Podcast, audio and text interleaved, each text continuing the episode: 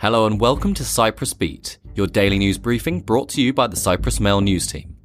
I'm Tom Cleaver with the island's headlines. First up, intense weather overnight, including at least two tornadoes, resulted in scenes dubbed as biblical destruction in Limassol. Interior Minister Konstantinos Ioannou visited the affected areas, including Yermasoia, which was particularly hard hit by the extreme event.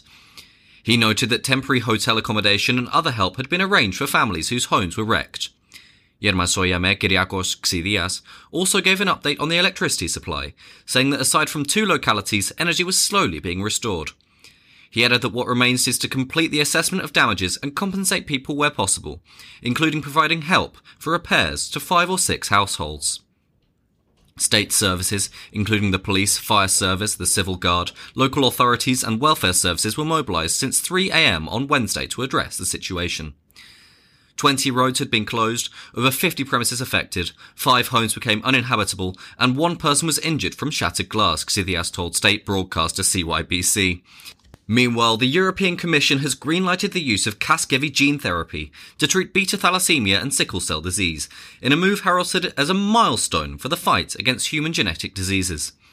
Cyprus is one region of the world where thalassemia is particularly prevalent, and the Cyprus based International Federation of Thalassemia heralded the development, saying it paves the way for more than 8,000 patients to receive the treatment.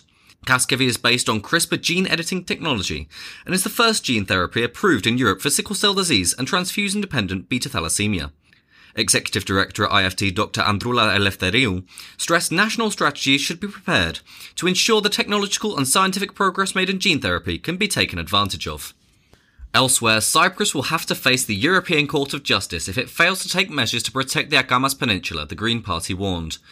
Their call for caution came at the heels of the European Parliament's Committee on Petitions, which discussed the protection of Akamas from ongoing development projects.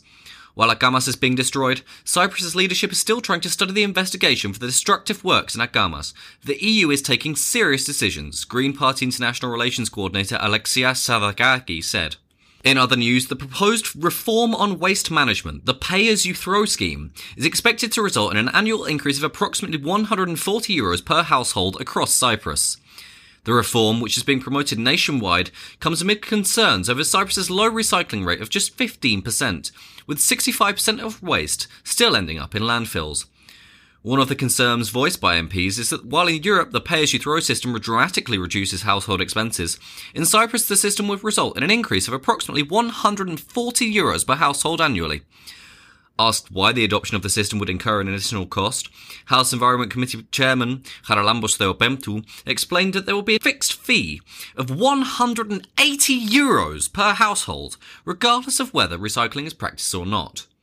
And finally, approximately 46% of Cypriot graduates consider themselves to be overeducated for their jobs, according to a study carried out by the Education Ministry. In Cyprus, a skills mismatch has been identified as a major cause of concern in a multitude of policy reports, the study said. It added that undereducation does not appear to be a problem, as only a small percentage of graduates reported having a lower level of education than is required by their job, at a rate of 9% in 2016 and 17, and 8% in 2020 and 2021.